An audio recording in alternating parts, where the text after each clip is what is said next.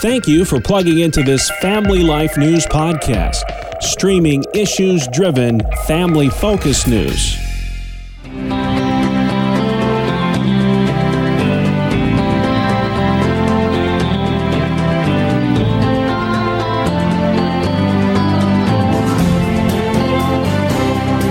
Welcome back to another edition of Issues in Education.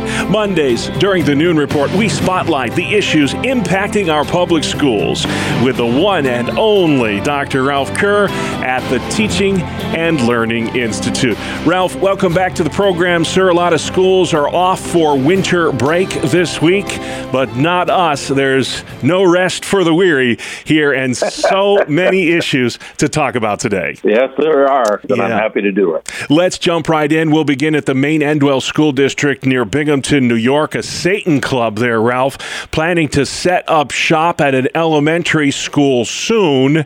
They are citing the equal access clause for this. Does the school district have any legal standing to prevent this, in your opinion? No, they really don't. Under uh, the policy that all districts have, if you have open access, then that means any group that wants to use the facility can use it. But I have to go back to an old saying that is kind of a pun here, but it says, all's well that ends well. Given the school district, parents just need to be involved and say to their children, nope, that's not something that you're going to participate in. Yeah. There's no reason to let a child participate in that. I'm sure there'll be some legal battles going on there in the Maine Endwell School District in the in the weeks to come. We'll keep our eye on it. There was right. a story out of Pennsylvania this week as well, Ralph. The the School Boards Association did its annual report card on the state of public education. Eight out of every ten superintendents say the number one concern in the classroom right now is the mental health of students. Do you agree? I don't agree at all. I'm really concerned that they would say that. I'm much more concerned about the learning loss that occurred over the last couple of years.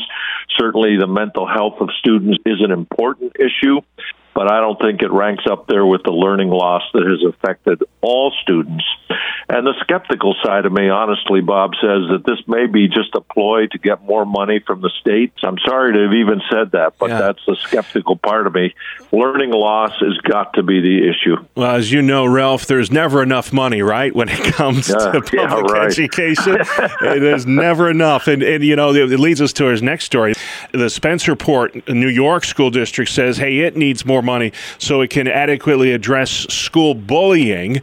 There was an incident there recently where a ninth grader body slammed a younger student to the ground. Fortunately, that student wasn't seriously hurt. Many in that district say the students don't even feel safe going into the bathroom anymore, Ralph. What's the answer to issues like this? Is it a staffing issue? It is a funding issue, or is it something else? Well, it's really, really too bad that that happened. But the district saying that they don't have the staff to adequately address this topic, I, would like to know who in the district actually said that because I can't imagine that the superintendent or the board of education would be very happy with that response. Yeah. There's just no excuse for not helping the students to feel safe, whether it's in the bathroom or anywhere else in the building. Hope that uh, Spencerport will get their act together so that students will indeed feel safe, and the students that are bullying, I understand uh, this one has been charged, and uh, that that's the way to respond to this kind of thing. Yeah, and then finally, Ralph, uh, while we're uh, stirring the pot a little bit, let's stir it some more. Unvaccinated school teachers in New York City recently had their fingerprints flagged by the FBI because they refused the COVID jab. These are teachers that had been fired. The judge later ruled they had to be hired back with back pay. You've been in public education long enough so that nothing surprises you anymore. uh, but were, were you surprised that the FBI has actually flagged the fingerprints of these teachers? I really was surprised. I, I find that totally disgusting. It would seem to me that the FBI has enough enough to do without getting involved in this. I want to support the teachers here with the teacher shortage that's going on not only in New York but across Pennsylvania.